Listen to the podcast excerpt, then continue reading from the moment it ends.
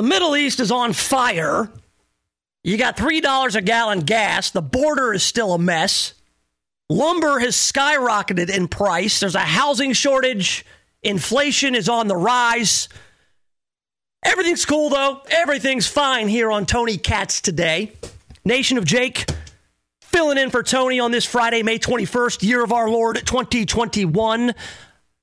Glad you're here. Glad I'm here. It's always fun to come in for Tony Katz today. TonyKatz.com if you want to join the program here on this Friday, because honestly, I need all the help I can get. I don't like to work very hard on Fridays. So if you want to join the program, you can do that 833 got Tony. Or if it's more convenient for you, if you're living online on the social media, just go ahead and follow at Nation of Jake on the Twitter, and we can talk about all the ongoings in the world Anything you want to talk about, we can do that today on the program. Yeah, I just gave you a list, a litany of items that are happening, but you wouldn't think things are all that bad. I mean, what? With the Middle East, you've got Hamas going after Israel, Israel defending itself, folks over here stateside attacking Jews in places like Phoenix and places like New York and LA. We're fighting in the street about the conflict uh, half a world away. Uh, there's a lot to be said about now this ceasefire between Israel and Hamas, but very little new to be uncovered about it. We'll do that today on the program. Again, gas, $3 a gallon, and this predates anything about a pipeline that got hacked.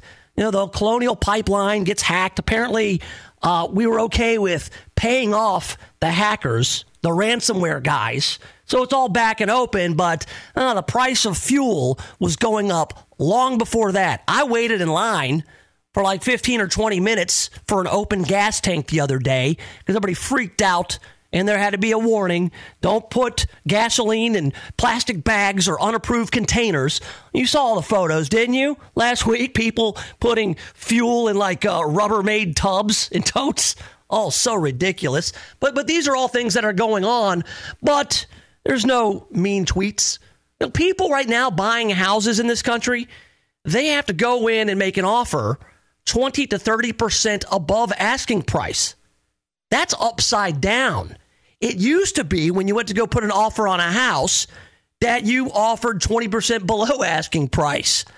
And that, that was all kind of uh, unspoken that you were going to be able to go in with an offer lower than what they were asking because they would ask more. Now, just put your house on the market, it will sell within hours. You'll have multiple offers.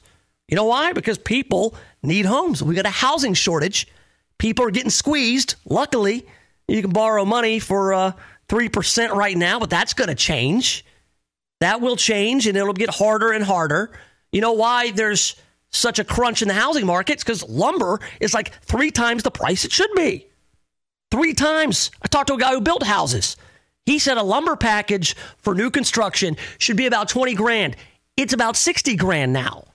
Three times what normally it would be. But everything's cool. Everything's fine if you if you kind of take the temperature of what's going on. I mean, when when things were happening under President Trump, things weren't even happening at this rate. Inflation wasn't at this rate. In fact, you had very low unemployment.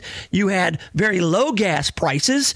You had uh, uh, people borrowing money and buying and selling homes, and there wasn't such a crunch. But you wouldn't think that if you read CNN.com or if you got on Twitter. People were on fire because Donald Trump hurt people's feelings. All the things going on right now affect people more directly. In the wallet, with opportunity, whatever it is, it affects you more directly. However, you don't take it as personally as you did with Donald Trump at the helm. Donald Trump's mere presence to people, whether it be in the media or his opponents on the other side of the aisle, they were so infuriated and so incensed just by Donald Trump's presence at the White House that no matter what he did, it was on fire. Now things are actually starting to light up and, and burn. And people are like, no, that's just that's just it. Because Donald Trump hurt your feelings. And Joe Biden is merely just presiding over what we take for granted. Oh, yeah, things happen. The Middle East is always kind of a mess. Oh, the border's always been kind of a mess. Gas prices have always fluctuated like this. You're not taking it personally, but, but I do. See, I'm the opposite way. You can curse at me, yell at me, be mean to me, call me names, do whatever you want. Just don't take my money. Just don't take my money. And we're fine. We're fine. Seriously, if you're somebody who's coming to my house like a plumber and you give me a good price on fixing my pipes, but you're not very nice, I'm fine with it. Seriously, just curse me out, call me an idiot, do whatever you want. Just don't overcharge me. If you, if you do the work and you, you get it done and I don't have to take out a second mortgage, then we're probably okay. See, the opposite is true for most people. Most people, you can take advantage of them, but if you do it with a smile on your face, they'll, they'll be okay with it. It's a very odd, odd time. Now, look, I'm not blaming everything on Joe Biden, all right? But let's just take like the, the gas prices thing. You know, last week I was in line to get fuel. It was like right out of 1979, uh, back during the Carter administration. I'm waiting in this line, and people are all freaking out. And mostly they're freaking out because they read about this pipeline hack and they said, oh no. And they went out and all filled up their gas tanks at the same time. And that created somewhat of a shortage. It's the self fulfilling prophecy, so to speak. But before all that, before the pipeline hack, gas was going up. It was going up. I think in 2018, right in the middle of the Trump administration, I, saw gas as low as $1.30, $1.40, $1.50 a gallon. That was pretty low. That's, that's, that's pretty, it's not as low as it was in the 90s when it went down to like 78 cents a gallon. I was driving around in my Isuzu Trooper 2. And I was like, oh my God, 78 cent gas. Oh, give me a Rubbermaid bucket. Come on. So uh, give me a barrel. I'll just get my own barrel of gas and I'll, I'll mark this up later. Uh, I one one dollar and fifty cent gas. You take that right now today. It was going up before the pipeline hack, before all that stuff, and it largely has to do with speculators and the oil and gas industry. They kind of look at what kind of administration is coming in and what kind of policies are going to be friendly or unfriendly towards us. When the first thing Joe Biden does is shut down the Keystone XL pipeline, between Canada and the United States. They're saying, okay, look, he he actually campaigned on shutting down the oil industry. He's taking steps his first days in office to, to sign executive orders that are going to hurt our industry. He wants to get rid of gas vehicles by 2030, which is impossible. He's not friendly to oil and gas, our industries. He's not going to let us go out and explore for more oil. He's going to shut down the drilling on uh, federal lands, or, or he's, he's going to make it tough on us. So, speculators who run the show, they start speculating up. They're saying, hey, look, with all these policies that Joe Biden maybe not even has implemented yet, but policies that are in his view and what he campaigned on, we're going to go ahead and say, hey, things are going to get tougher gas, oil and gas will be in short supply at some point. So we need to start speculating that the price is going to go up. And you know what? It follows suit. The, suit, the, the price goes up. So, yes, it is Joe Biden's fault that gas prices are up. Oh, and people are apologists. They'll go, no, it's just uh, it's just the cycle. It's just how it goes. Well, you're not paying attention. You're not paying attention. Well, same with this stuff that's going over in Israel right now. You know, there, there's a ceasefire that, of course, uh, Joe Biden's going to try to take credit for. Of course, that's been in turmoil forever. I mean, very, very little is new. But I, I hadn't read as much about uh, rocket attacks from Hamas uh, during the Trump administration. Now, I know there was some funny business going on in Syria with Bashar al Assad I also remember reading about the airstrikes earlier in the Trump administration, and then that kind of went away. Well, ISIS, I didn't really hear about ISIS cutting people's heads off. Uh, I didn't really hear about uh, all the turmoil as much. But then once you get Joe Biden in office, well, folks over there in the Middle East, they say, hey, there's a administration over there who's going to, they're going to have our backs a little more than uh, the Republicans. And so uh, they're emboldened to start firing rockets into Israel and killing civilians. And then, of course, the dynamic is always the same. Again, much to be said, very little new to talk about. But it comes it comes down to what Hamas thinks they can get away with. And they think they can get away with just firing rockets over at Israel, and that Israel they're to they're to respond, and DC is going to say, "Hey, you're a little heavy-handed. You know, you you guys went over there, you you met that with force that was a little bit uh, disproportionate to what they did, and shame on you, Israel. Shame on you, Israel, because you." You have a right to self-defense, but did you have to? Did you have to defend yourself so uh, vigorously from those rocket attacks? Well, the answer is yes, but the way it gets painted is that Israel's the bad guy. And so, look, I, we'll get into that a little bit as I understand it. And I'm not one of these guys who is his knee deep all the time in uh, Israel uh, Palestinian conflict and relations in the Middle East, but I do get questions from people like in my sphere, you know, people who work hard and don't have a whole lot of time to follow the news. They just want it simplified. I'm going to try to simplify it as well as I can for, for you hardworking folks who just have time to dip in every now and again. All right, because this is the same story that's been going on for a long time. And this is just me, a regular guy who's read enough about it over and over again to kind of break it down and, and put it simply the conflict that's going on now. Thankfully, there's a ceasefire, uh, that the, the, the violence has stopped for now until it, it ramps back up again, and it will. And we will try to get to the bottom of that when we come back with the Nation of Jake in for Tony Katz on Tony Katz Today if you're anything like my wife, and lucky you. That said, she works all the time. I mean, 100% of her attention is required about 60% of the time for her job. And it's, it's true with a lot of people. I mean, not everybody has a job like I do. Nation of Jake here in for Tony Katz on Tony Katz today, where a lot of my job is uh, reading the internet and reading about the news. Ari Castle, producer of Tony Katz today, you can you can relate here. A lot of your job requires reading the news and keeping up with current events, correct? Yeah, a good chunk of it. A good chunk of it. Actually, that's a requirement. I mean, that is that is probably most of our jobs as uh, talk radio professionals. But people in other professions, like medicine, for instance, my wife is in medicine. She is a pharmacist. She has to dial in 100%, give all her attention to helping treat and, and hopefully one day cure cancer. I mean, her job really matters. So she doesn't have all the time in the world to uh, read the internet, uh, hang out on Twitter and TikTok, and, and just do all the stuff that we are, are available to do. So she, like you perhaps, relies on somebody like me to break things down very fast and give her what she needs to know.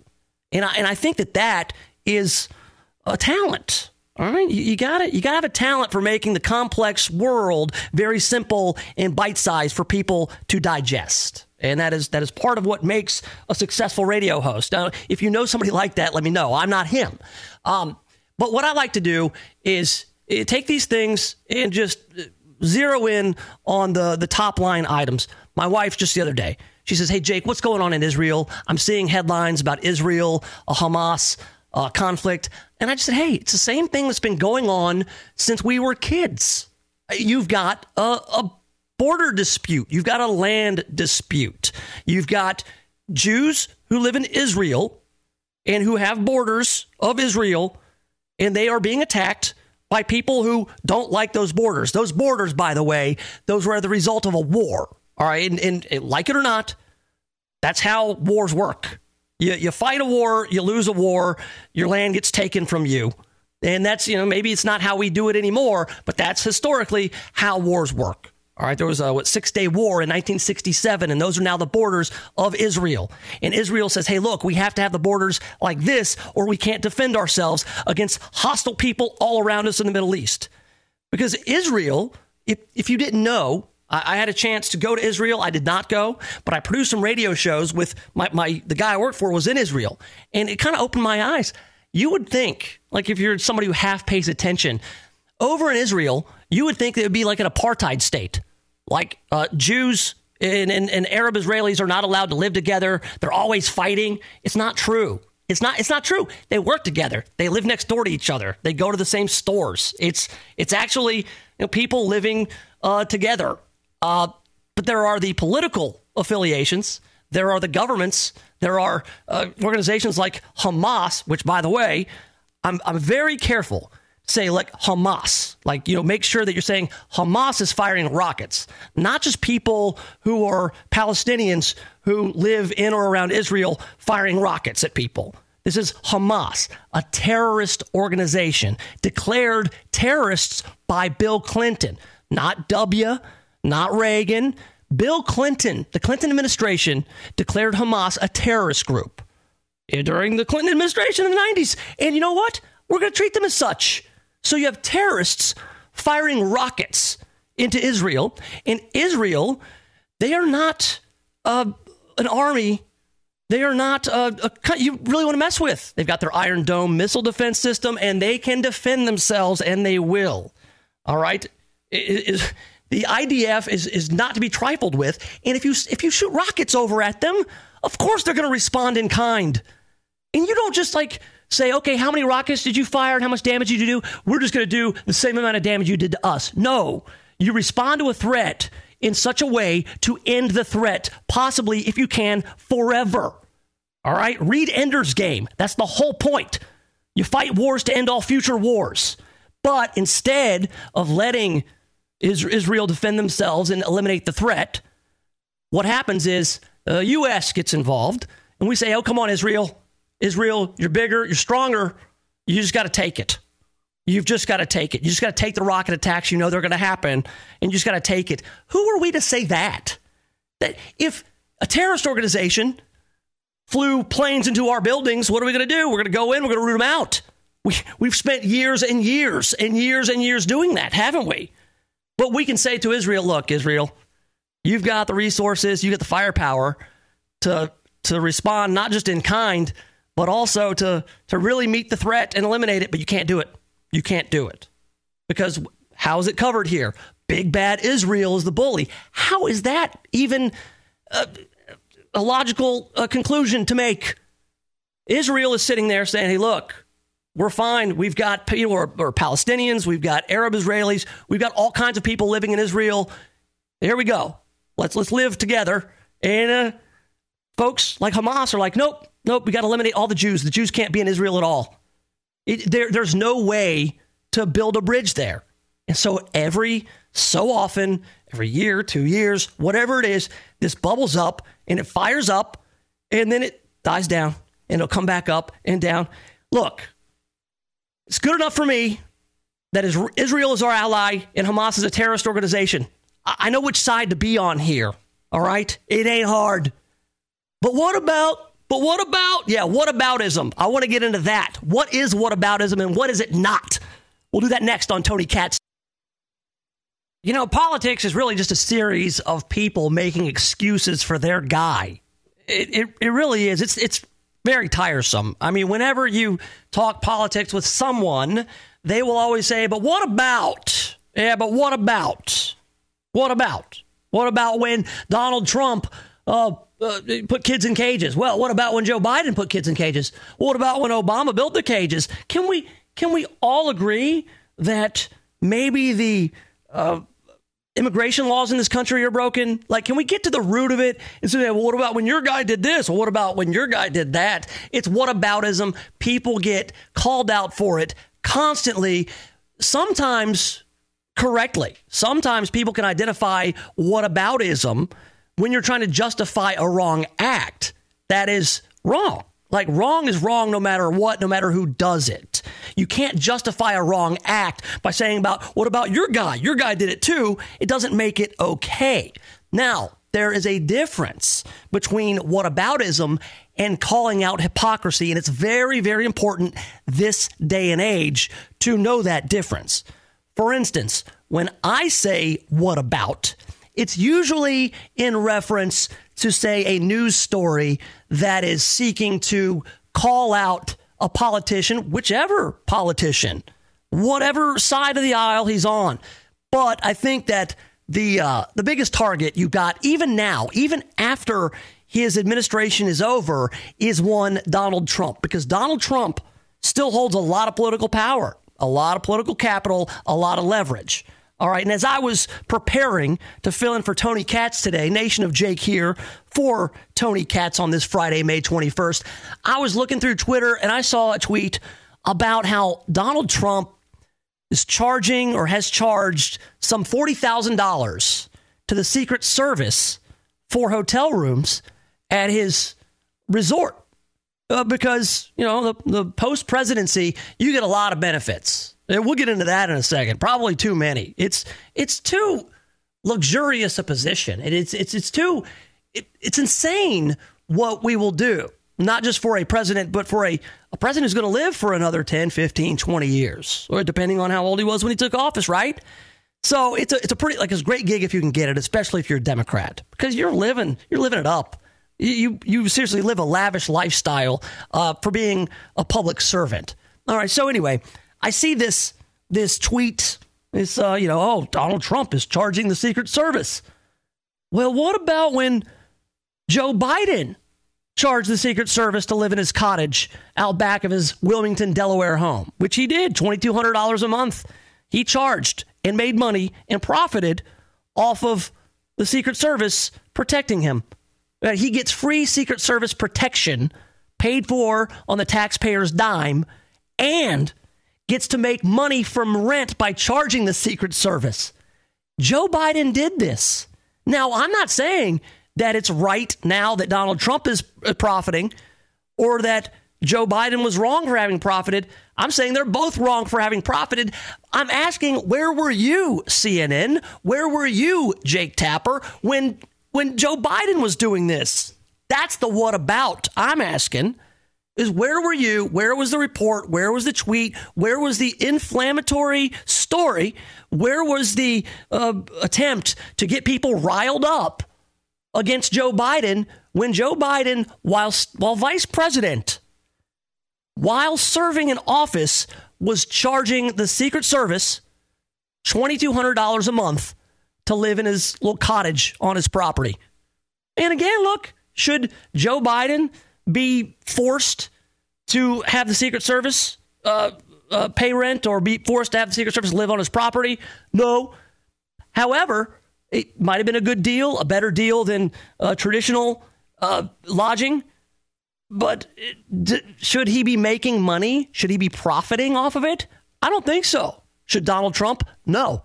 Neither of them should be profiting off of having held office, an elective office, especially having like a built in tenant who is going to pay. You know, when you own a rental property, which I do, you've got a lot of risk. Well, you've got you've got upkeep, you've got all the expenses, and then you've got people who might not pay you to live there, and they might squat in your. And depending on the laws where you are, you could lose a lot of money. So there are risks involved, but there's very little risk when the Secret Service is footing the bill. So it's very lucrative, I guess, to to rent out your property, whether it's a resort or a cottage. But the, the point is, you can you can think either both are right or wrong. Maybe they're both well within their right to make money. Maybe, they're actually saving money by by having these accommodations. But they're both the same. You get it? They're the same. They're either right or wrong. One can't be just because one guy does it and the other does not, or, or both because both do. And you, where were you? That's my point. It's about hypocrisy of the media. Where were you? There's another another story just today. Once again, scrolling through the Twitter at Nation of Jake on Twitter, is that Donald Trump secretly obtained the information of CNN's Barbara Starr, her phone and email records. That's right. Now that's that's top story on CNN right now. Is that Donald Trump and his administration secretly obtained CNN Barbara Starr's phone and email records. All right, now this is going to be some sort of big story that that oh that's that's a violation of, of of her First Amendment. Well, what about when President Obama wiretapped journalists' phones and then uh, got into their laptops? Ask Sharyl Attkisson about that. She'll tell you all about it. Tweet her. She's probably all over this right now because President Obama did the same thing. Now, I'm not saying it was right then or it's right now, or it's wrong then, wrong now, whatever. It's probably wrong both instances. But where were you, CNN? Where were you?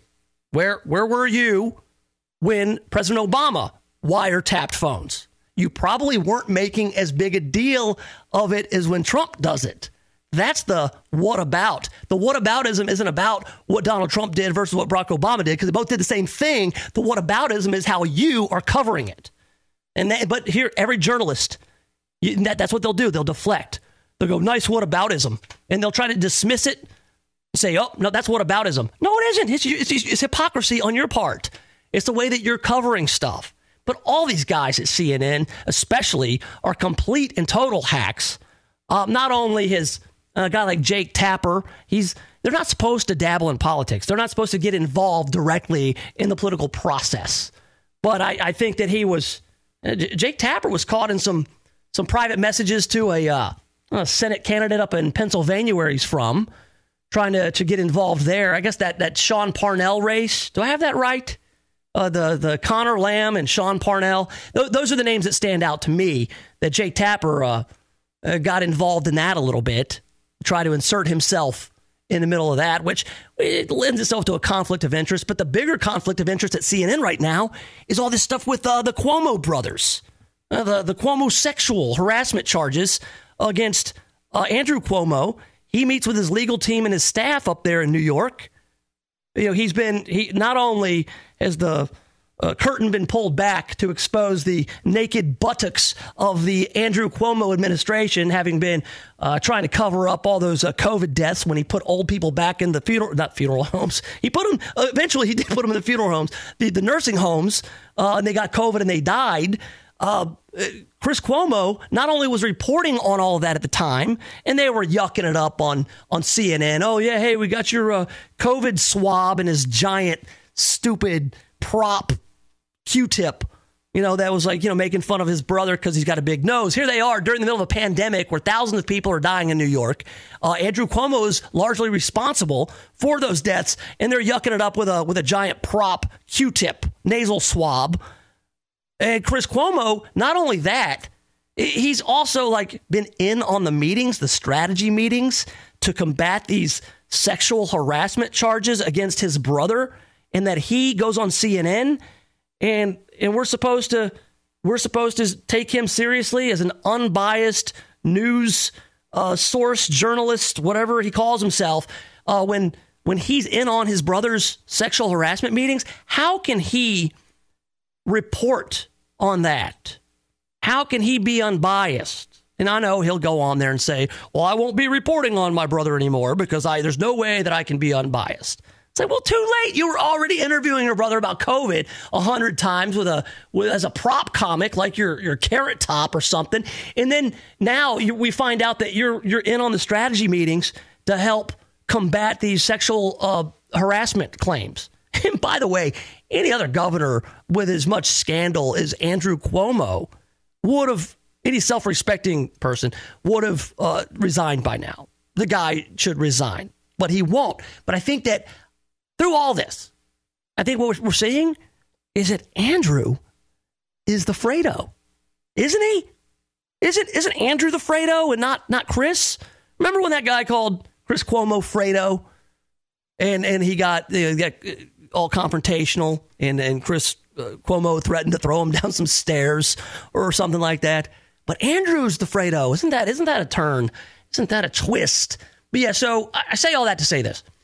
CNN is an absolute dumpster fire right now. CNN, uh, their ratings have cratered because they put all their eggs in that Donald Trump basket. They, they, really did. Not only did they get Trump elected by covering him ad nauseum, I mean, Donald Trump got what would they call it? Earned media coverage. Yeah, that was that was the phrase that was thrown out there. Uh, Donald Trump got like two billion dollars in like earned media. Like the, he didn't pay for it. It was just the coverage, largely because of CNN. They couldn't stop uh, covering the guy. And then all throughout his uh, administration, they covered him incessantly, uh, sought to inflame, to get people really upset, uh, hurt people's feelings. So they keep coming back because people like to get stirred up, whether they admit it or not.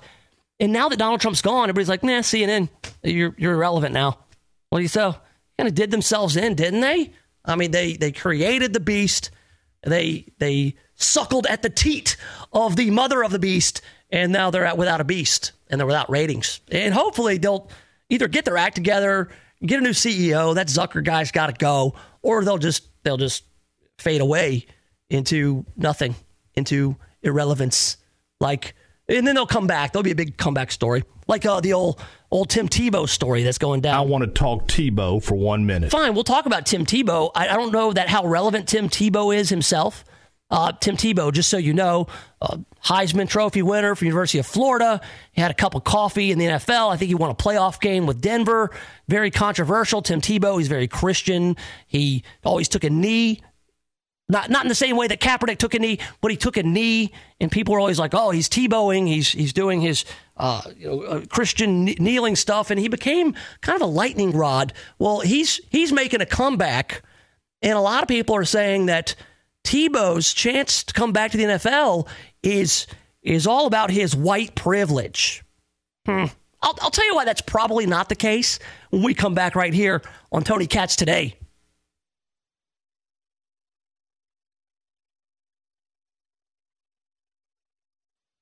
I want to talk Tebow for one minute. Oh, John Morgan gets his wish. Finally. Tebow is one of us. Tim Tebow. Yes, that Tim Tebow is officially a member of the Jacksonville Jaguars. All right, look, I, I don't know. You're probably a Colts fan.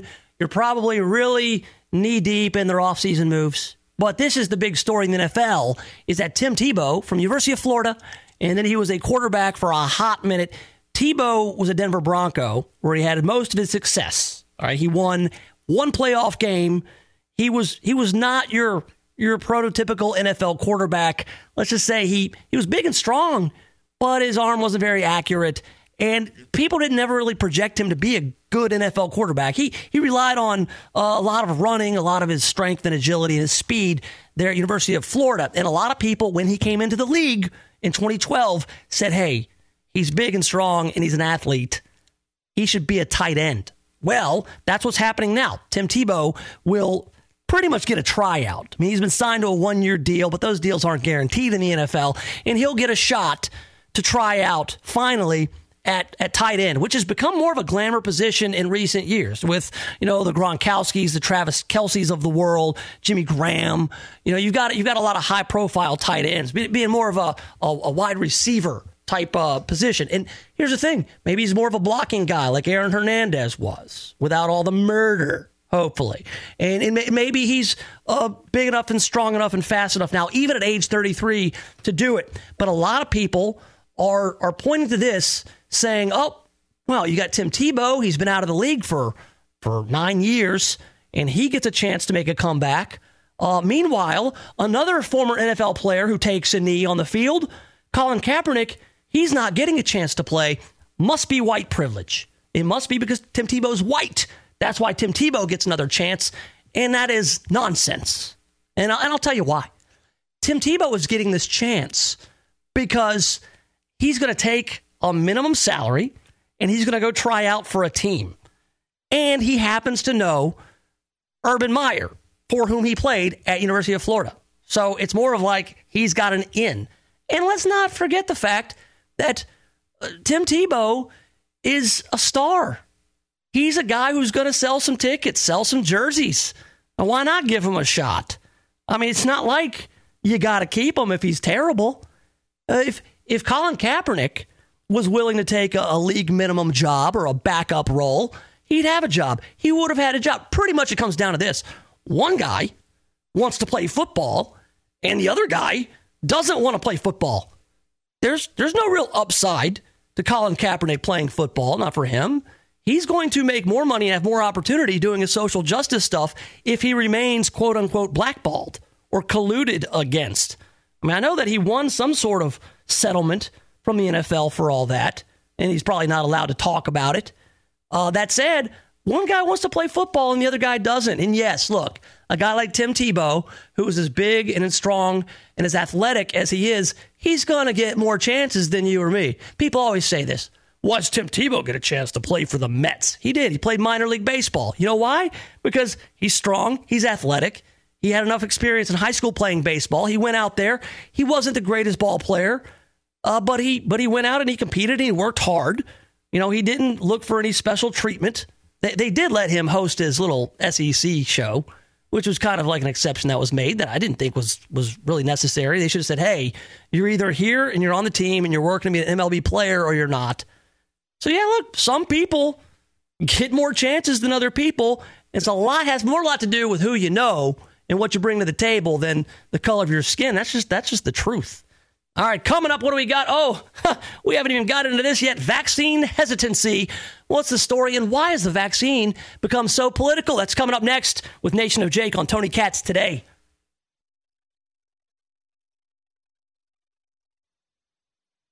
To vaccine or not to vaccine? That is the question. It's not a question with me. I got my first shot just the other day of the old Pfizer vaccine. I'll be getting another shot very soon. But there are those who are hesitant. Uh, I was not hesitant. I was just lazy. I was like, hey, I hadn't really driven by a vaccine. I will. I'll tell you the story about the old vaccine here coming up on Tony Katz today. Nation of Jake in for Tony. Also, Ari Castle is here, producer of Tony Katz today. Now, as I recall, Ari, you got vaccinated, but you got the the one shot deal, the one shot dose of the Johnson and Johnson, right? That's right. All right. And did you get the Johnson and Johnson vaccine before or after the report about the blood clots and they paused it? After. After. Okay, so you took your chances. Yeah, I I felt comfortable with it. Okay, you know, and that's and that's fine. Look, everybody has to assess this for themselves. You're getting a new vaccine that I won't say was rushed through, but a lot of the barriers were taken down. I think they should have been. I don't think there should be as many barriers. I think that the clinical trials should move at the pace that it's supposed to move. Uh, the fact that we've got all this red tape, it it slows down the process quite a bit, and that makes people feel a little bit better about it, I guess. But look, I don't really have vaccine hesitancy, and that's that's proven by the fact that I've already got it shot in my arm. All right, and I'd be a liar if I said, you know, I would be first in line to get it. But listen, a lot of people have gotten this thing, and there have been a few uh, adverse reactions. You know, we've we've read about the the blood clot thing with the Johnson and Johnson vaccine, but I don't think that even rose to the level and justified the pause. They scared everybody about it, and I and I I can't help but all of this is is political. It it, it is 100% political, and I guarantee you, and this is going to make people mad. Uh, some because some people are very serious about what they put in their bodies. Other people, not so much. I mean, I know people who eat fast food all the time, and they drink Diet Coke, and they drink Monster Energy drink, and you have no idea what is in those things. Uh, to be honest with you, you know, people who drink the, the Four Loco and the Twisted Teas and any all the processed garbage people put in their bodies, and they want to turn around and go, "I don't know what's in that vaccine." It's like you don't know what's in any vaccine. You don't know. Well, they say uh, aluminum, thalidomide, whatever it is. You, you, don't even know. You line up, you take the vaccine. Uh, but I, I, I'd be a liar if I didn't say I let my wife get it first. You know, she she's in healthcare, and so she had the opportunity to get it a little earlier, and she's been okay. She's been fine. A little irrational at times since getting the vaccine, but then she's she's my wife. She's going to be irrational. Uh, I am totally 100% good after the first shot that I got. And I was only going to get the Pfizer vaccine, by the way. I wasn't going to get the Johnson and Johnson. No offense, Ari Castle, but it's not as effective as the Pfizer. The Pfizer was like 95%. Moderna was like 94.5%. I wanted either the most effective vaccine or the one with the most chance that I would like get some sort of like lizard power. Like I wanted to regrow any kind of like limb I might lose. I don't think that that's going to be a side effect. I only uh, I wish. Uh, that said, a lot of people are hesitant, and people are saying, "I just won't take it. I just won't get it, and I don't want to." And more power to you. I mean, if if you don't want to get the vaccine, I, I don't care. I'm probably not going to be around you. Not not because you didn't get the vaccine, just because most people I know are are fine with getting it. Um, that said, the the political aspect of this is the most fascinating because this is a vaccine that was developed with the help of Operation Warp Speed. All right, this was probably uh, one of Donald Trump's biggest wins, biggest accomplishments was breaking down these barriers uh, to fast track this vaccine. And that this vaccine is now, you know, it's been proven effective in the clinical trials. And, you know, you got Dr. Fauci who is saying that if we get 70% of people vaccinated, we probably won't have a, a big surge in the fall. And they're saying you might have to get a booster later. They're working on a on a pill uh, to combat coronavirus or to, to uh, a vaccine pill. So uh, things are moving along very fast. And, and Donald Trump can take credit for Operation Warp Speed. Now, stay with me here. Before the election, you had Kamala Harris, who is now vice president, saying that she would be hesitant to take the vaccine, any vaccine that Donald Trump was involved with, if you recall. And now it's the opposite. It's people who who voted for Donald Trump. It's a lot of Republicans who are hesitant to take the vaccine. If could you imagine if Donald Trump had won the election in November and was in his second term, it would be flip-flopped. It would absolutely 100% be flip-flopped. People who were Trump supporters would view it as this is Donald Trump's vaccine and Donald Trump wants me to take this vaccine, so I'm going to take the vaccine. And you would have people who are Democrats who hate Donald Trump saying, no, I will not take any vaccine that Donald Trump had anything to do or is getting credit with having helped develop. And they would be the ones who were, and they would do the same thing because we've seen this before, okay? We, we've seen all kinds of people be anti vax, haven't we? No, we've seen the, the folks who are uh, more conservative and uh, maybe rural, and they're, they're, they, they don't want they don't want any any government mandates on vaccines. They don't want you know you can't you can't force me to get a vaccine. Uh, there's some people with religious exceptions, and there's also some people who are the the uh, overeducated uh, white liberal elites in California who who don't want the vaccines. Uh, the kind of ladies who say no no no no, we're, we're going to uh, trade diseases. There were people online trading diseases. You know, like back in the day, you know, but I remember when I was a kid, and this is a this is a great generational thing because Ari Castle, you're not that much younger than me, but you're younger enough to where when you were a kid, you probably got a vaccination for the chicken pox. Nope, I just had it.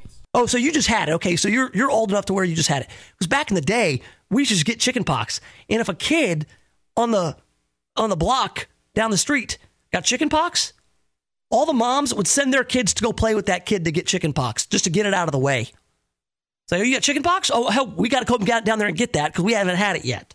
And so you'd go down there, you'd hang out with a kid with chicken pox, then you'd get chicken pox, and you'd be laid up for a week itching, and then you'd have it, and then you were you were done because you only get it once, or if you're lucky, you you only get it once. And now fast forward there were like a group of women, and I read about this online years ago, where instead of getting their kids vaccinated with this new chickenpox vaccine or the shingles vaccine or whatever it is, because it's part of the same uh, the same uh, disease, the same strain, they were having their kids like with chickenpox, like uh, you know, eat a sucker, and then sending the sucker stick to other moms who wanted their kids to get chickenpox.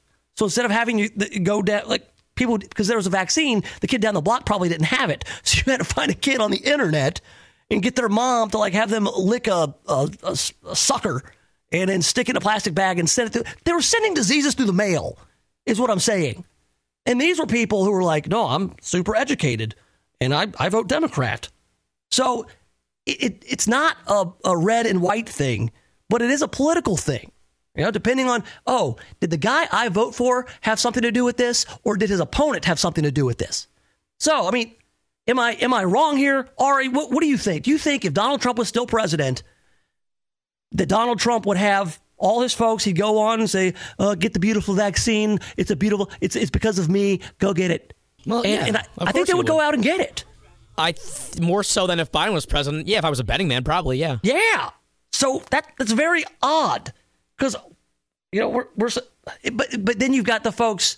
I think Democrats are going, oh, there's all these rubes, all these idiots who won't go get vaccines. I'm like, you know what though? I can't help but think that if Donald Trump was president and telling people to get vaccinated, that you would be on the other side saying, I'm not doing anything that man tells me to do. I don't want to get vaccinated. I, I think that the reverse is also true. And so you know, we talk about following the science, but you know, people only say that when it benefits them. It really, and honestly, following the science, the CDC has been all over the place with this. Within, so people are hesitant to take the vaccine because the CDC's messaging is terrible. Over the past year, during this pandemic, the CDC has changed message so much. Dr. Fauci has been all over the place. We've gone from initially, Dr. Fauci says, don't wear a mask. You've all seen the clip, you've all heard the audio. I'll, if you if you want to, I'll pull it up. We'll play it a little bit later, where he says, you know, a mask is not perfect protection. You're still fiddling with it. It gives you a false sense of security. It's probably best not to wear a mask. You know, it might drop uh, block a droplet or two, but it's, it's not it's not the, the level of protection you think, and that you probably shouldn't wear a mask. We went from that don't wear a mask to not only wear a mask, but maybe wear two masks outside, and then the CDC said if you get vaccinated, you can take your mask off outside. And that wasn't going to work to incentivize enough people to get the vaccine. So they're like, okay, how else can we incentivize this? Uh, all right, you don't have to wear a mask if you're vaccinated. It's like, wait a second. Just in, in the matter of a week, you went from this very cautious, you can't wear, you, you don't have to wear a mask outside, to you don't have to wear a mask anywhere. It's like, how is that scientific? And just like you, three weeks before that or a month before that, uh, President Biden was calling Governor Abbott of Texas a Neanderthal for dropping a mask mandate. So nobody's really following the science. Follow the science is only something that is parroted by people who have an agenda. And oh, follow the science. Unless unless I disagree with the science. and then don't follow the science anywhere. Uh, then you then you were blinded with science. So um, I'm not vaccine hesitant. I, dra- I dragged my feet a little bit. I just wanted to see, and I could. I just sit in my house all day, and I'm, I'm, you know, I was on the list for the vaccine, and then my healthcare provider said, "Hey, you're eligible for the vaccine, but don't call us. We'll call you." And they just never called me. So finally, I was like, "I'll just go to this Walgreens. They're saying there's no line. Let's just go." So I got the shot. I'll get my next one, and I'll be all uh, vaccinated up. But if I get the lizard powers, I'll tell you about it and, and we'll, we'll that'll be a whole series of shows, maybe a new career for me Good old lizard powers. What do we have next here on Tony Katz today? Oh, yes. Oh, more more from CNN. They're out of control. They are now accusing Senator Ted Cruz of being anti-military. Uh, we'll talk about that with Nation of Jake on Tony Katz today.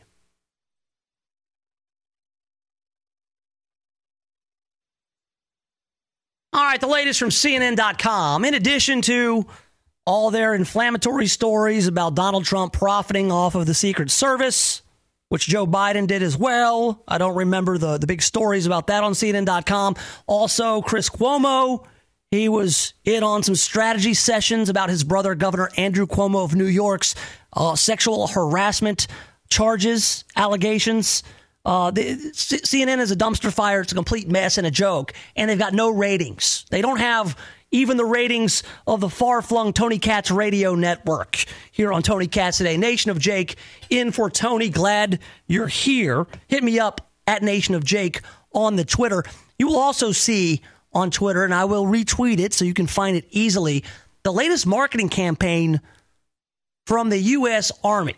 Now, it used to just be, hey, give me some Godsmack songs, show some Army guys, you know, kicking ass, and tell me I can be all I can be in the Army right? Well, it's uh, it's taken a little bit of a different tone uh, this day and age here in 2021 in the Army marketing campaign. Here we go.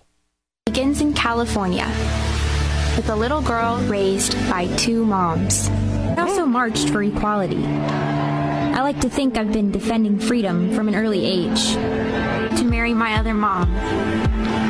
With such powerful role models, I finished high school at the top of my class, and after meeting with an Army recruiter, I found it a way to prove my inner strength. I'm U.S. Army Corporal Emma Malonelord, and I answered my calling.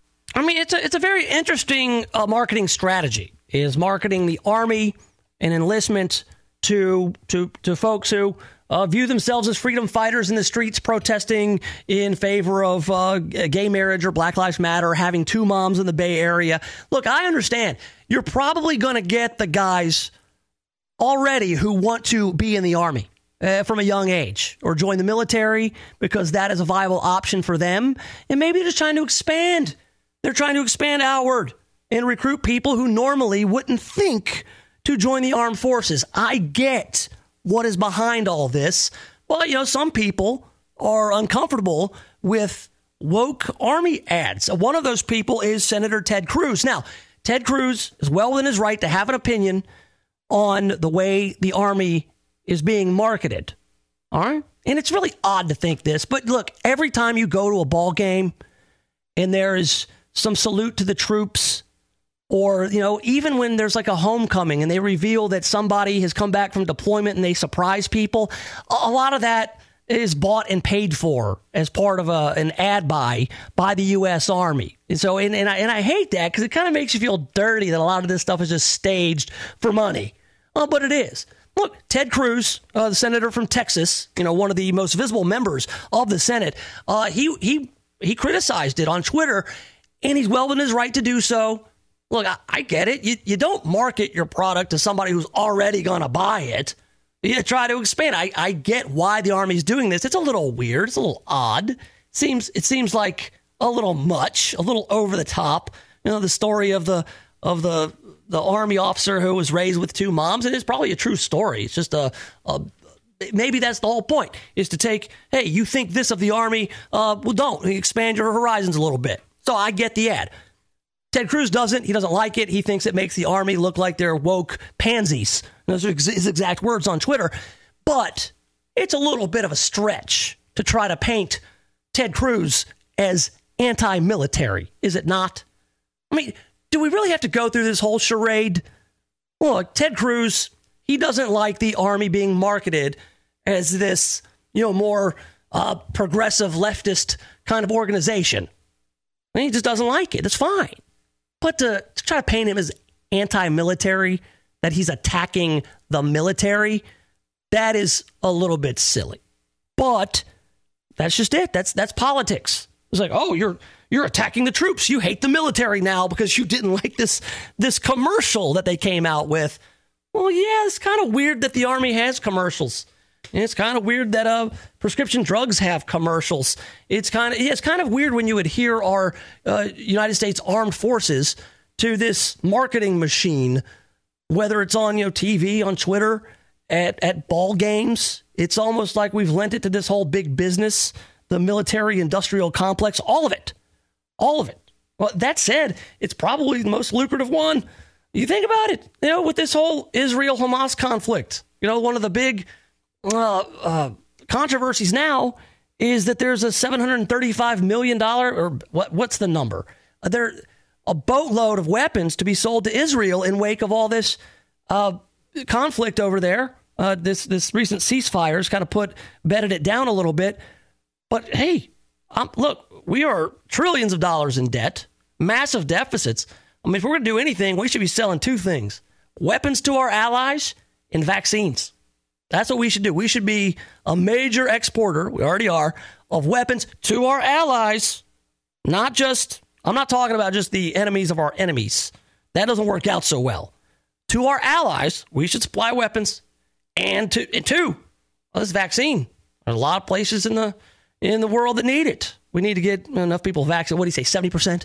Yeah, once we get there, then we can start uh, exporting all that stuff and maybe go back to exporting oil. Like maybe do that. That would be, I think, uh, beneficial for the country. But again, Ted Cruz is not anti military because he doesn't like the new Army commercial. I'm going to retweet that. You can go follow me at Nation of Jake. I'm in for Tony today. Be with you until 3 o'clock. More coming up. Oh, I've got it. I have the definitive illustration of how ineffective the government really is. I'll share that with you coming up in just a little bit here on Tony Katz today.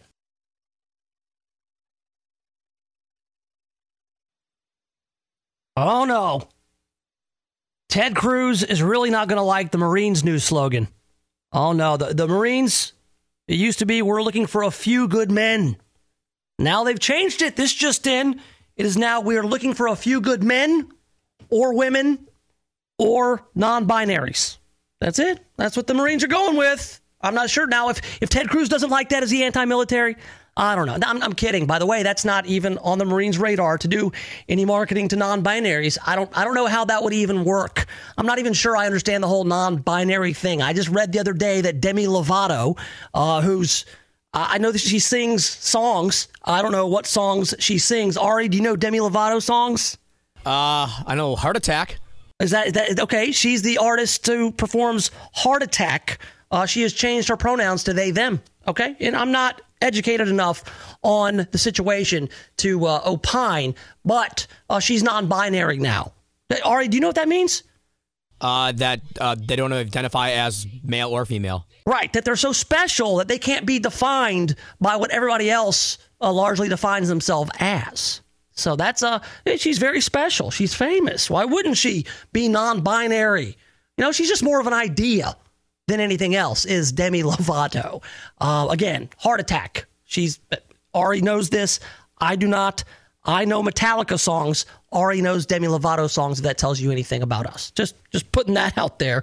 Um, I, I told you that I have the definitive example of the government being flaccid and ineffective. And I'm going to tell you what that is in a minute. All right. This is something that affects us all. So I, I, definitely want everybody to, to call your friends and, and let everybody know that I'm about to tell you uh, why the government is so ineffective and exactly how it's all encapsulated in one thing that affects us all. All right. Now, maybe we can learn uh, a little bit about, you know, uh, the, the Army's latest ad uh, through this uh, this wokeness. Ted Cruz is in trouble because they're saying he's attacking the military for being woke. Uh, but pretty soon we're all going to be woke, aren't we? Uh, this critical race theory. I know Tony's been on this a little bit. I guess some of the schools in the area around the country really are are talking about introducing this critical race theory into the curriculum of of uh, local schools. I know some private schools are adopting it. Uh, some public schools in some places. I know uh, around where I live, south of Atlanta, in suburban Georgia, there's really no talk of this. I don't I don't think anybody is introducing critical race theory into the curriculum around here. So I'm really not that worried about it. Uh, that said, I, I guess um, critical race theory kind of functions on the premise uh, that America was was founded on white supremacy, and uh, whites, because of their inherent whiteness, are evil and racist, whether they realize it or not. Uh, correct me if I'm wrong there. You can tweet me at Nation of Jake if I have critical race theory all wrong. But I think that's what it boils down to. And you know what? It reminded me of something I saw, I think last year. Uh, it, it may have been last year or, I mean, not quite a year ago. The Smithsonian has a uh, museum, uh, the Museum of African American history. And, and they put out this um, infographic, I guess you'd call it. It's, it's, it's, a, it's a graphic, it's a picture, it's a JPEG. Uh, and you can find this online. It's everywhere. The internet is forever. You can't just take things down and expect that they're not accessible to, to people. Uh, this is a infographic that is outlining what is called the aspects and assumptions of whiteness and white culture in the United States.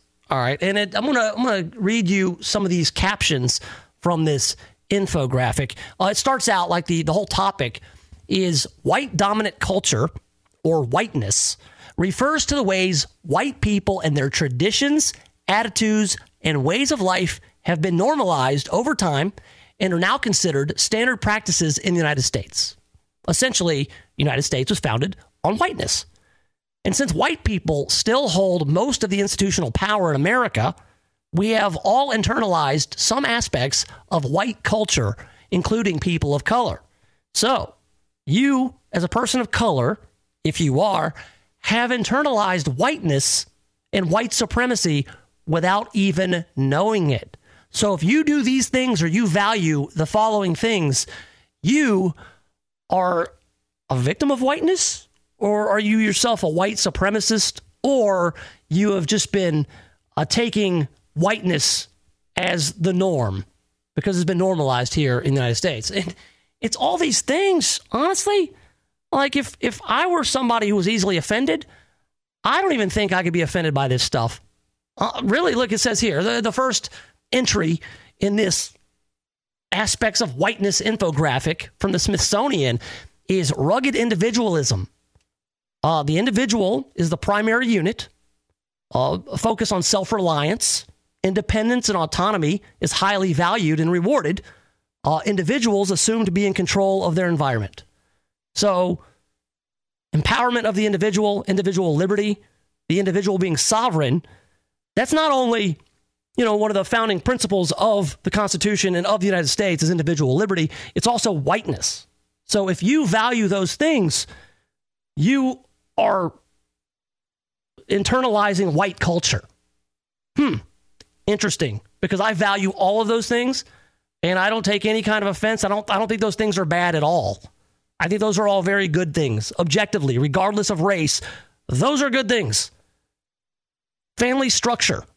Here we go. The next entry. The nuclear family, father, mother, 2.3 children, is the ideal social unit. I don't know. A, a, a, third of a child doesn't sound very good. That, that said, yeah, just the, the nuclear family.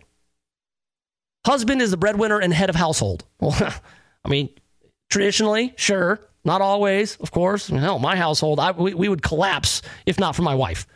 Uh, wife is homemaker and subordinate to the husband. That's half true. I'm more of a homemaker, but my wife is subordinate. Okay? Make no mistake. She can hear me. Sorry, sorry, babe. And then children should have own rooms and be independent. I don't know.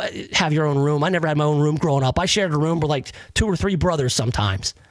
Uh, emphasis on scientific method is the next. Again, all these things, which which seem pretty normal, traditional across all people, in, in America in general. And I guess that's the point is they're saying that, oh, all of this is whiteness, though. Um, how about this? This is whiteness. Emphasis on a scientific method. Objective, rational, linear thinking so white. so white.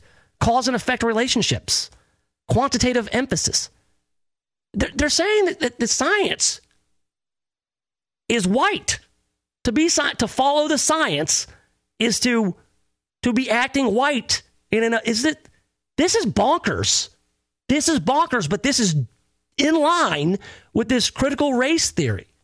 And, and honestly, like if if I come in and I start saying, "Hey, look, all you kids, you don't even know it, but you've been infected with the whiteness. Whether you're white, whether you're black, whether you're brown, you you are just you've been inundated with whiteness. And it's all these horrible things like science and self reliance and family. And you're just like, wait, what? Uh, next on the list, Protestant work ethic. Um, the tenets that hard work is the key to success. Uh, you should work before you play. And if you didn't meet your goals, you didn't work hard enough. Well, that's, mm, you know, that's a little bit rigid. It's a little bit hardcore. You know, sometimes things go wrong. Sometimes you work very hard and don't attain your goals. But the whole idea is to go and work hard and be your best and give your best and be proud of your work. Nothing wrong with that. I mean, honestly, this kind of works backwards. Man, if I, I'd be angry. I would be mad. Say if I were non-white. And I'm like, wait, all this positive stuff, all this success, all this self-empowerment. Like you're saying that that I, I, I as a non-white, I, I shouldn't think this way? Because that's really it. Honestly, this is this is one of these things you experience, especially having grown up in the South. All right, I'm just a couple of of generations removed from some really racist folks. Okay, I'll admit it. My grandfather, he was racist. My father, not so much. Pretty amazing. My dad uh, isn't a racist even though that you know his his dad was, was pretty racist, and it's all, that's probably because his dad was very racist, and you know we grew up in the South.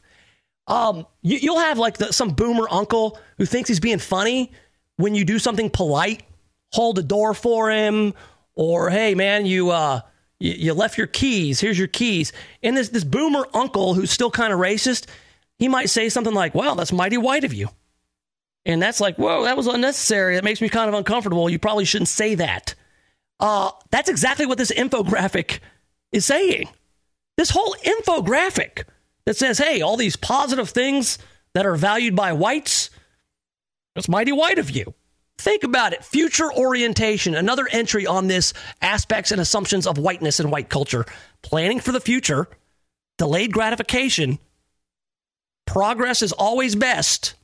Tomorrow will be better. So optimism is white, is an, aspect of white culture. You if if you're if you're you know told to be an optimist and look on the bright side of things, oh yeah, thanks, Whitey. How white are you? This is my favorite. Time. That's right. Time. Following a rigid time schedule, being on time. Time viewed as a commodity. Time is money. Time's a wasting. Don't waste your life. Don't waste your time. Huh. What a white way of thinking. What a white. This is offensive, is what it is. But this is kind of the backbone of what is being uh, proposed in, in a lot of schools. And here's what the effect is going to be the effect is going to be regular folks who value all of this stuff, whether it's embedded in white culture or not, or just, you know, uh, you read any self help book written by anyone, whether they're white or black or other, they're going to, they are going to include a lot of this stuff. All right, most of it. That you have an internal locus of control and you should be in control of your destiny, of your fate. You're an individual. You should be free thinking and independent. All of those things there's the marks of successful people, regardless of color in this country. And if you just say, well, nope, that's that's whiteness, and that you are pushing your white agenda and your white supremacy on people, if you're taught that from an early age, I mean, you, you're saying, hey, I, I can I'm I'm absolved of of any of these things. I don't have to do them. That's your that's your white culture. I I won't view time as a commodity. I'll sit there and waste all my time. Now I won't go have a family. I won't go build anything. That's that's white people stuff. Don't push your white agenda on me, Whitey.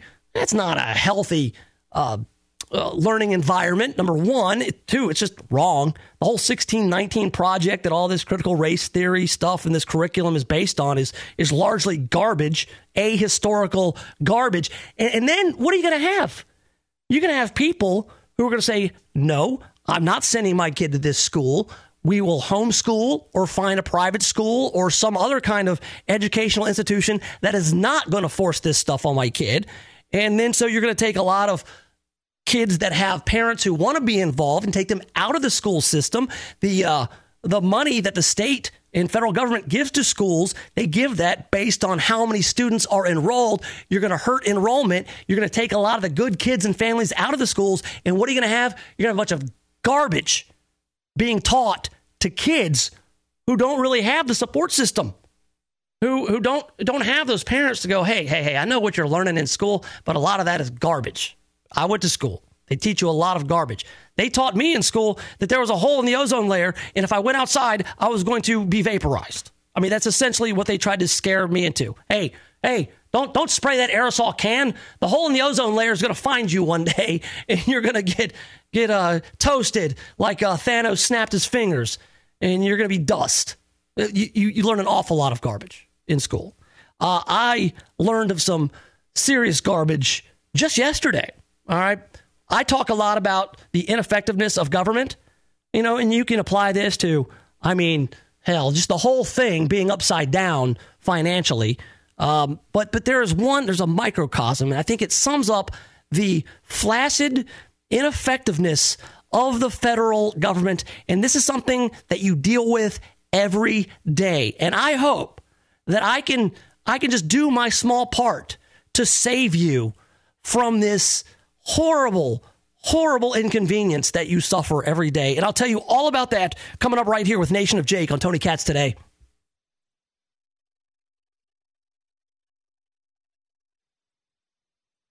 The federal do not call list encapsulates all the ineffectiveness and flaccidness, flaccidity of the uh, United States government. It really does. I mean, we we have a do not call list, and you register your number the do not call list, and you're not supposed to get all these spam calls and all these robocalls. So I've been getting like more. I've been getting so many spam calls. I had to go to the do not call list to see if I was registered anymore. And it turns out I was registered. You know when I was registered for the do not call list? In 2006. I've been on the do not call list for 15 years and I, I've been getting more and more. I think somebody has been able to get a hold of the federal do not call list and then sell it to these scammers. But then you read more and you find out, oh, hey, the do not call list, even if you're registered, it doesn't keep scammers or robocalls from calling you. It keeps legitimate businesses with legitimate offers from calling you. That so really it comes down to only people who abide by the law are going to follow the do not call list. It's it's amazing. So I've been actually going to the do not call list to report some of these calls. You know, uh, they, I, I don't need all the spam. You guys get it all the time, right? I mean, all the time you get spam calls and robocalls. You know, sometimes you, you you need to get calls from unknown numbers. I've gotten to the point where I'm just not even answering the phone at all, like legit calls, like that. I I should be expecting. I, I'm like, I don't know who this is. So I never because of all the calls I get. So I've been going on the do not call.gov website and lodging my complaints. I want to share a couple with you. Uh, they've got a, like a, a, box where you can elaborate on the calls you're getting. Um, I got one here. I say a man named Eric Wilson called from the company U.S. Health Medicare, and he called to inquire about my Medicare plan. I told him I do not have a Medicare plan. I told him I was on the federal do not call list. He said, You're not on the list. Eric was a total butt muppet. Please fine him heavily. That was my note to the federal government. Here's the thing they won't. They won't do it. They'll do nothing to him. It does nothing. It's like it's like gun laws, you know? Gun laws only apply to people who will follow them, not the criminals. I've got more on this. I've been going at it with the do not call people, but that's it. It's the do not call list people and the people who let commercials be way louder than your TV programs. All right, we will come back, talk more about vaccine hesitancy, Israel and Hamas have reached a ceasefire agreement. All that's coming up next, right here with Nation of Jake on Tony Katz today.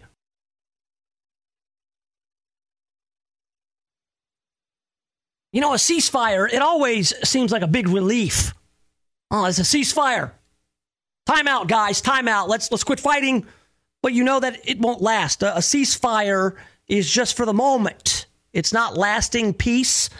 I don't I don't think between Israel and many of the neighbors over there in the Middle East that uh, peace or a long lasting peace was on the table, even though there were some uh, peace agreements that were well on their way late in the Trump administration.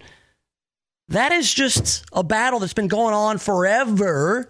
And unfortunately, it seems like it's it's going to continue for, for as long as as uh, it will allow. And I mean, until there's a, a solution either way for the sides to get together and, and be okay with each other, mm, it's it's it's a tall order. Let's just say that. But there has been a ceasefire. That's uh, big news today. I know that here on Tony Katz today, uh, Tony has been covering this uh, in great detail, and and I'll I'll admit it. Tony probably has a far deeper understanding.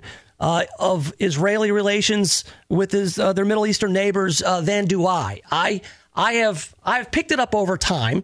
Uh, I, I used to produce a radio show here. I'm, I'm, the nation of Jake, by the way. I'm Jake. Uh, I'm in for Tony today, this Friday. Uh, Ari Castle is here.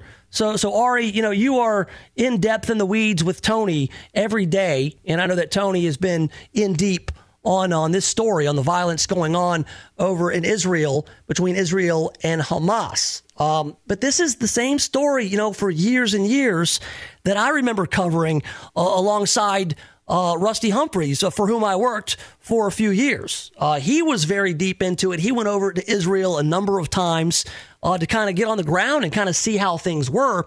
And through working with him on these shows, you know, I, I learned a lot about the dynamic uh, over there. Uh, I, am still no, I'm no expert on on really geopolitics of any kind, but you, you you pick up enough, and what you try to do is you just try to simplify it. I mean, it goes deep and it goes back a long, long way. And there are a lot of players in this and a lot of variables. Um, but simply put, I, I always thought that, you know, when I was a kid, that, okay, you've got Palestinians and you've got Israelis, and they're always fighting. They can't be in the same room without fighting and killing each other. It's like an apartheid state, and there is no cross pollination, and there is no life over there without just fighting. Now, this is like when I was in middle school, and I just, you know, I had uh, very little understanding of the world and even less interest in what was going on in the Middle East because it doesn't affect your everyday. All right, until it flares up, then it's headline news, and then it's the president's fault, no matter who the president is, and it becomes a, a burning issue. But this something's been going on for a long time. Well, well what I learned was that's not the case. Uh, it's it's usually political leaders who are spearheading a lot of the fighting. There are uh, extremists on both sides of the conflict. But simply put, I, I, again, I always thought it was like an apartheid state. It's not. It's not. There are uh, Arab Israelis. There are Jews in Israel. There are citizens who work alongside each other. One of the interviews uh, that my guy Rusty did over in Israel that I remember, uh, you know, editing, and so I listened to the interview. Uh, a couple of guys who worked together. They were like they worked for like the electric company, and one guy was was Jewish, and the other guy was Muslim, and they worked together. They rode around in a truck all day together and, you know, dug holes and buried cables and unearthed cables and hooked up electricity. And, and Rusty was talking to these guys and, and they were like, oh, yeah, look, I, I live not far from him. We get together, we work, uh, but we, we have different ideas on, on how you know, it's it's just like here with people who are on the left on the right. They they disagree, uh, but it's their political leaders that that see the value in keeping them divided and getting them riled up against each other. Uh, it, it's really similar, um, except there's just a lot more violence over there. Every so often in the spring, usually, you start getting these rocket attacks. And it was so funny. I, I was I had the opportunity to to go to Israel. I didn't take the opportunity, but I had the offer to go. It wasn't a good time for me to jump on a plane and go to Israel. So I, I didn't. I, I, stayed back at the station and, and produced the show from there. Uh, that said, you know, I, I listened to to these folks talking, and I was like, you know, this is this this seems like you know you being divided and and manipulated by by uh, leaders. Now, I guess the problem is right now, the closest thing to Palestinian leadership is Hamas uh, as far as organized leadership. And that's because there's kind of like a leadership vacuum, I guess. And, and Ari, correct me if I'm speaking out of line in all this, because you've probably, especially recently, you know, uh, been involved in, in producing shows on this topic. But, you know, you've got Hamas, which is recognized as like a legitimate – Palestinian leadership organization, but they're they're terrorists and have been declared so by the United States. And this isn't like something goofy like the FBI declaring that juggalos are a gang, you know, something like that. This is the Clinton administration in the 90s said Hamas, with their tactics and their agenda, they are a terrorist organization. And they're acting like it. They're, they're firing rockets over at Israel. Uh, luckily for Israel, they are able to fend those off with minimal casualties. All right, I think 12 people in the 11 days or two weeks of fighting uh, were, were killed in Israel, which it's no consolation to those people who lost their lives and their families. You know, I always hated that. Well, only 12 people died. It's like, yeah, well, those are 12 people, uh, real people. And they say, but, but Israel fired back and 230 people died on the other side. And you're like, well, look, they're, they're firing rockets. They're defending themselves. They're trying to take out these targets of, of terrorist uh, weapons caches and the resources that Hamas uses. And again, I'm very careful to say Hamas and not just people, because there are people, Arab Israelis, Palestinians, who they don't want to get caught up in any of this, who are, who are just not on board, all right, who just want to live their lives and then they don't want to be blown up or even lumped together with a terrorist organization. All right, like Hamas, right? So Hamas fires some rockets, uh, largely unsuccessful in their attempt to inflict mass casualties and damage. And so Israel responds in kind. Israel's just way better at it. All right, Israel they they're looking to target these rockets. Something like 3,500, 4,000 rockets being being uh, launched at Israel. Israel responds with an offensive of their own, or defense, if you want to call it that, and then they get their hands slapped, saying, hey, look, Israel, a little heavy handed there. But now there's this ceasefire. Okay, Israeli leaders have approved a ceasefire to end the nearly two weeks of combat with Hamas, who've been launching the rocket barrages out of the Gaza Strip since last Monday. All right, this is all according to President Biden, who will jump in front of a parade and take credit for it. Uh, U.S. leaders like Joe Biden, I'm sure John Kerry as well, had pressured Prime Minister Benjamin Netanyahu to exercise restraint in the conflict. Imagine that. I mean, really, you're Benjamin Netanyahu. These guys from Gaza are launching rockets.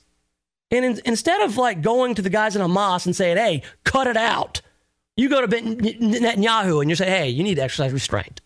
Look, I know these guys are annoying and they're, they're firing rockets at you. But really, I mean, what are rockets? Rockets are just the language of the unheard. It's kind of the same thing, isn't it? Isn't it? You know, you've got the the, the Palestinian group, or I should say, I'm sorry, Hamas. Uh, Hamas, which is declared a terrorist organization, uh, they're the kind of folks who who say stuff like "death to America." Uh, it's really not hard to pick a side in this, for me at least. You've got those folks, and then there's people stateside who will say, "Well, no, those are oppressed people, and this is the only way they know how to, to get their attention over there in Israel is to fire rockets at them. It's kind of the same thing when we see uh, riots here in the United States. You know, when you see buildings being burned down, people will always uh, cherry pick a quote from MLK and say, well, you know, riots are the language of the unheard. Well, it's like, well, if you read that whole speech by MLK, he still was against it.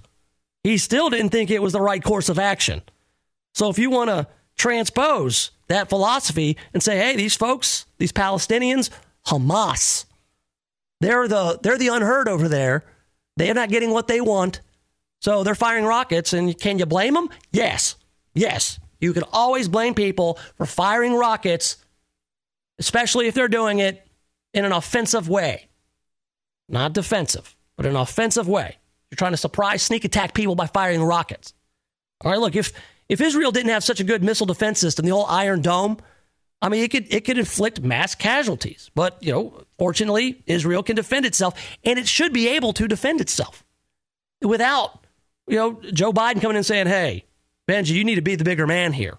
You what? Imagine that, man. Somebody firing rockets at you, and then your ally says, "Hey, don't don't don't let them make you mad. Don't let them see you sweat. Don't respond. Just ignore them." Just ignore them. Just just nod and smile. Kill them with kindness, Benji. Why don't you just kill them with kindness? That'll work. It's so goofy, but it's it's it's kind of simple for me. Um, Israel's an ally. They're not a terrorist organization. Hamas is a terrorist organization. Hamas hangs out with folks who say death to America, if not say that themselves. It's not difficult. It ain't it ain't hard. All right.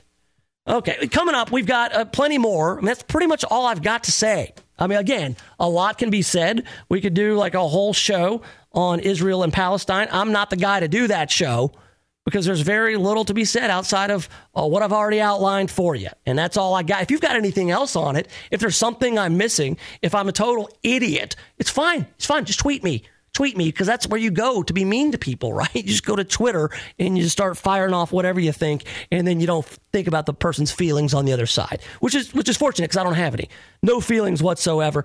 Um, I do want to get back into this vaccine hesitancy thing.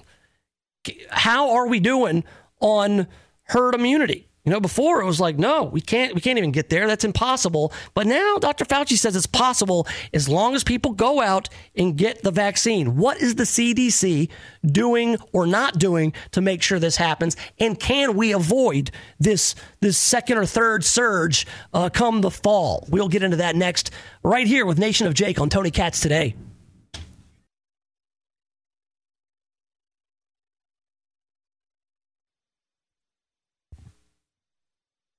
I got my first shot of the vaccine last week. Last Friday, one week ago, I think a couple more weeks, and I go back to get the second dose of the old Pfizer vaccine. I wouldn't normally share my medical information with you, but you know what? Vaccine hesitancy apparently is a thing. Now, there are folks out there who don't want to get the vaccine. I, here, Nation of Jake on Tony Katz today, am not going to urge you to get the vaccine. All right, if you don't want it, then don't get it.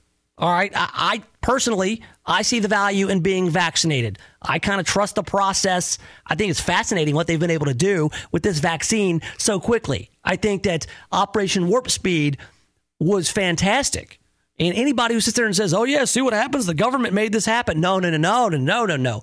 What happened was Donald Trump allowed the government to do less, and therefore fast track the vaccine. And now we have it. Not only do we have one, we've got two, three, probably four different vaccines that you can choose from. Yeah, you don't want to get two shots, get one shot like Ari did. Ari got the Johnson and Johnson vaccine. I opted for Pfizer because they were the first to come out, and they're the one with the highest effective rate. All right, so I I waited back until the vaccine was was prominent, was uh, ubiquitous. Uh, you know, at first it was like, oh, people waiting in line and you're trying to go and, and get a, a vaccine, sneak in, you know, see if they can get a dose that was going to go bad before when it was only, you know, like 70 years old and up could get it. And then so I knew I had people like that, you know, get finding an exception, you know, folks who worked in the medical field. Uh, my wife was one of them. You know, my wife is my age, and, but she got the vaccine way before I was eligible for it. So, which was great because I got to see if it affected her, maybe turned her into a lizard, or, or she got microchipped before I went and got that. Everything's been, everything's been good. So I, I figured why not? Uh, but I'm not one of these people who's going to vaccine shame you. If you don't want it, don't get it. It, it is a shame, though, uh, that people will not trust in that process. I mean, because for a long think about what vaccines have done.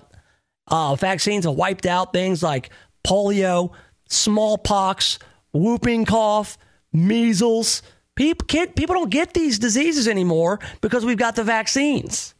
Hell, I was talking earlier about in the 80s when kids would get chicken pox and there was just no avoiding it. Remember that? There was just no, you're going to get it. And if you don't get it, it'll be worse later because as an adult, you'll get shingles. And that's way worse. If you get it when you're a kid, you won't even remember it. You'll itch for a while. We'll dab you with calamine lotion. You, you look like a leopard for a while, and then you'll be fine. You'll never get it again. Well, you know what? My kids never have to go through that. You know why? Because there's a vaccine for it. My kids got the chickenpox vaccine. I didn't hesitate. I'm like, yeah, give them as many shots as necessary to keep them from suffering or spreading diseases. I mean, for, for years and years we did it, but now it's political. Now it's like, nope, nope, nope, nope. The Democrats want me to get a vaccine, not going to get it. But if the, if the tables were turned, as I've said before, and I still believe this, if Donald Trump were president, if he won the election in November and was uh, they sworn in again and he was the president uh, for a second term, and he was the guy claiming to have helped develop the vaccine by breaking down the barriers with Operation Warp Speed, all these Trump supporters would be lined up to get the vaccine, and they would be the ones shaming Democrats who would say, "No, I don't want a vaccine that Donald Trump had anything to do with." And and it's not it's not a, a crazy theory. It's not, it's just it's simple. I mean, you even had Vice President Harris, who at the time was uh, Joe Biden's running mate. She she said yes, she would be hesitant to take a vaccine that Donald Trump was involved with. Yeah, and everybody laughed at Donald Trump, by the way. Remember this? Remember this? Donald Trump, during a debate, uh, was saying this vaccine is very close to being ready, and we're going to get it out early next year. And by April, you know, there was enough vaccines for everybody. And then if you read back at the headlines, you know, it's like Donald Trump, without evidence, says the vaccine will be uh, ubiquitous by, by April. It'll be everywhere. Well, but because he said it, and he is a unsavory character to a lot of people that no, no, he was either lying, he said it without evidence, or if he has anything to do with it, I won't take it. And I guarantee you, if Donald Trump were president, it'd be the opposite. Trump supporters would not be vaccine hesitant. It'd be the Democrats that were. It'd be the opponents of Trump who would be saying, no, science be damned, not getting that vaccine because Trump's name is on it. Huh? Fight me. What do you want to? Uh, uh, I'm, I'm 100% convinced of that. It is too bad, though, we don't have like an Elvis Presley.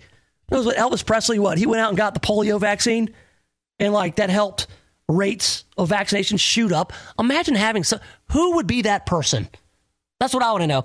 Who is the person who is so universally loved that they could go on TV and get the vaccine and people would line up to get it? Ari, any any candidates for that? Guy Fieri. You think, you know what? That is a good one. That's a great one, man. A couple years ago, I would have said, no way.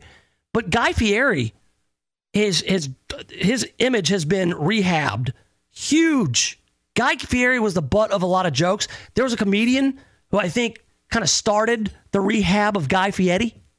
Uh, but but now Guy Fieri, through all his uh, efforts to raise money for the restaurant industry, he's like genuinely a, a beloved dude. I mean, I don't know if he has the kind of sway to to get everybody to go out and, and get a vaccine. Uh, but I'm, I'm trying to think. It's very difficult. It used to be, hey, Elvis could go out, you know, like uh, maybe Johnny Carson would be a guy. The Rock. The Rock. Andy Griffith was that guy for a long time, you know. Everybody loved Andy Griffith. I mean, you got to have somebody for seniors. And that was old Matlock. He'd go out and Andy, Andy Taylor, sheriff of Mayberry, he could do it. The Rock Dwayne Johnson would be good.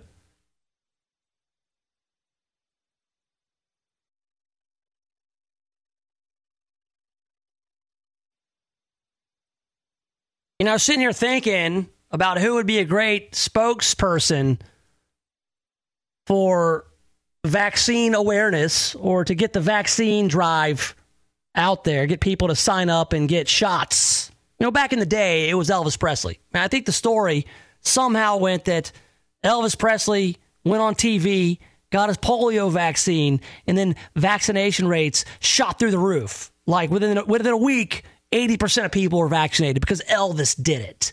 Unfortunately, there's really nobody who has that kind of influence uh, at all. You, because in that that goes there's a there's a lot to that. I mean, we, I talk about it a lot uh, on my Twitter account and uh, on my old radio show, uh, Nation of Jake in here for Tony Katz uh, about the generational deal. Like you know, back in the day, you only had a few different channels on TV and radio, so everybody was experiencing the same thing. I mean, you had limited choices. So everybody kind of experienced everything together. And that kind of continued until the internet took over everything. And now everybody can just go and, and get whatever niche a corner of the internet they want. That's why you have like people who are YouTube stars that that have billions of followers, it seems, and and nobody knows who they are. Like nobody that I know knows who they are because everybody is just kind of compartmentalized, you know, whether it's a, a generational thing or just a niche kind of thing. Um, but it used to be where, hey, everybody liked Elvis. Let's put Elvis on TV. Everybody watches TV. We'll put him on all the channels. and the news will cover it. Everybody will see it. They love Elvis. Everybody wants to be like Elvis. And they'll go get the shot. And I guess the last person like that was Michael Jordan. Everybody wanted to be Michael Jordan, be like Mike. Gatorade had an entire uh, uh, ad campaign about it. Be like Mike. Everybody wanted to be like Mike. Generation of kids wanted to be Michael Jordan. For a while, they wanted to be Michael Jackson until later. Then they're like, no, no, I'm not into that at all. So trying to find somebody with that kind of uh, influence is very difficult in 2021. And I was trying to put together a list. Uh, Ari Castle, producer of Tony Katz Today, you had a, a pretty good suggestion in Guy Fieri. I, I mean, I think Guy Fieri is a pretty likable dude. I'm not so sure he has the sway to get most people to go out and get vaccinated. You, would think that it would be somebody like Ryan Seacrest, right? I don't know why, but like the powers that be, they think we love Ryan Seacrest. You would think that Ryan Seacrest was in like super huge demand, but I'm not so sure that's the case. I think that Ryan Seacrest has just made himself available to do all this stuff, and people are familiar with him, and he doesn't really offend anybody. He's just kind of like that guy that you can ignore and forget about after. So that's why that's what his talent is. I, th- I think that we've been through this before, Ari. I'm getting a deja vu kind of feel. We, we've talked about either Ryan Seacrest or, or, or that that that quality in people where ah they're funny but they don't make you laugh. Kind of like the Ocean's Eleven thing with Linus being explained to by Rusty about going in, you know, the whole deal. So, I mean, Ryan Seacrest is probably who the corporate suits would pick to try to get people to get over their vaccine hesitancy. Um, personally, I would love to see some sort of public service announcement or, or really hear it from Christopher Walken. You know, he's a guy who I pretty much idolize. I wish I was Chris Walken and it, the dude could convince me to do anything. He could he could talk me into a reverse mortgage. And I'm almost certain that he should be the next reverse mortgage guy. He should be the guy to, to get a vaccine. Coronavirus would be a thing of the past If you get vaccinated, do it. Uh, Gary Busey, another one that I would I'd rush out. I'd get that shot right in my jugular if Gary Busey told me to. I'd be so amped up, run through a wall for Gary Busey. Uh, but I'm thinking also Ted Lasso, uh, Jason Sudeikis as Ted Lasso, convincing people to get vaccinated. I think that would be a great campaign to increase the numbers. Because look, Dr. Fauci says, and whether or not you believe him, he says 70% of people need to get the vaccine, and we are well short of that. But 70% is the number to avoid uh, another surge. Um, more than likely, though, these these spokespeople they're going to have to come from all different areas. You know, some from Hollywood, some from music, some from Nashville, some you know everywhere uh, from from sports. You know, and even now, even like going back to it, even now, there's it's difficult to come up with a universally beloved sports icon. I mean, it would have to be somebody from the past. It would have to be Michael Jordan. Because now all these guys either have gotten political, like LeBron James has ruined his chance at mass appeal. He really has by getting all political. Now, he's one of the best to ever play the game, if not the best ever, to, to take the court in the NBA. And probably half of people don't care about anything he says. In fact, he infuriates people because he's he's always bloviating about stuff he doesn't know about and and stepping on his tongue when he does it. And uh, so LeBron James is out. He can't be the guy. I tried to look to Major League Baseball, but you know the, the best player in Major League Baseball is Mike Trout, and Mike Trout plays on the West Coast. He plays for the Angels, and nobody can watch the Angels because most of the country goes to sleep before their games even start. Hell, I live on the East Coast and I watch the Braves in my own time zone, and those games are too late. Yeah, baseball's got a problem with that. And there's Fernando Tatis Jr. Uh, for Major League Baseball, but again, a West Coast guy. And I don't, I don't think that he's going to really convince people to get the vaccine. I'll tell you who's not going to. That's A Rod. You know, you think about some of the, the greats all time. A Rod, man, could have been one of the all time great pitchmen. Uh, but now, you know what he's pitching instead? Ari Castle. You, do you know what A Rod has gotten himself into? Uh, not Jennifer Lopez anymore. Alex Rodriguez is launching a line of makeup for men. Man makeup. Mm, mm. The former baseball pro, he's only 45 years old. He has a lot of life to live. And I'm not sure he'll live this down in his next 40 years. He's teamed up with a company called Hims and Hers, this beauty and wellness company uh, that he invested in uh, with his then girlfriend, Jennifer Lopez, to develop the brand's first makeup for men. Uh, I wanted to create a product that solved an issue I faced every day. I realized as I was jumping from meeting to meeting, I needed something quick and easy in my routine to conceal blemishes or razor bumps, according to A Rod. That's amazing. This guy is one of the greatest sluggers in Major League history. And he's worried about his makeup, his complexion when he goes in and out of business meetings. Can you imagine for a second Ted Williams, the splendid splinter himself, worrying about his complexion? Could you imagine Babe Ruth like worrying if he had a pimple when he went to a business meeting or did anything at all after his playing days? Could you imagine the all time hits leader, Peter Edward Rose, ever wearing makeup? Unless he was on television doing analysis or something like that for the lights. Like I don't I don't blame dudes for wearing makeup if they're, you know, getting lights shown all getting washed out by TV lights. That's that's part of it. That's that's part of the business. But when you're just going to meetings and you're worried, oh, I got to jump from meeting to meeting. Oh, I've got these I've got these unsightly bumps on my jawline. I've got to cover them up with some concealer. That's weird. Um, I don't know who is handling the publicity for A Rod, but the fact that he is selling makeup for men, that just seems like ill advised, uh, both a bad business plan and also for his personal brand. Plus, the only man makeup that should exist is Juggalo makeup, ICP, and before them, Kiss. You know, black and white cream makeup, and you have to fashion it in the in the shape of like a demon or the spaceman or the cat. You know, or a star on your eye like Paul Stanley, or just like straight up copy Violent J and Shaggy Two Dope from ICP. That's man makeup. And I'm, I'm, I'm speaking this language right now, and Ari Castle is like, "What are you talking about?" So, and, I, and I'm, I'm just going to go ahead and guess. Uh, Ari, you're not a juggalo, are you? Not anymore. Not anymore. Used to be, huh? Well, back in my back You in my early twenties, Uh, did did listen? Did the whole FBI thing, declaring them a gang, scare you off? it was it was a different time, Jake. It was a different time when when Ari was a juggalo. I don't believe it for a second because uh, I, I don't I don't I don't want to embarrass you, Ari, but this whole Metallica thing has really gotten it's got in my brain. I, I, I do want to talk about this. I'm not I'm not going to bust you too hard on it, but Ari, you don't you you don't know any Metallica, do you? I know of them. You know of them, but you don't know Metallica. Like if we sat there and I said, "Hey Ari, I want to debate on the best Metallica album," could you name one?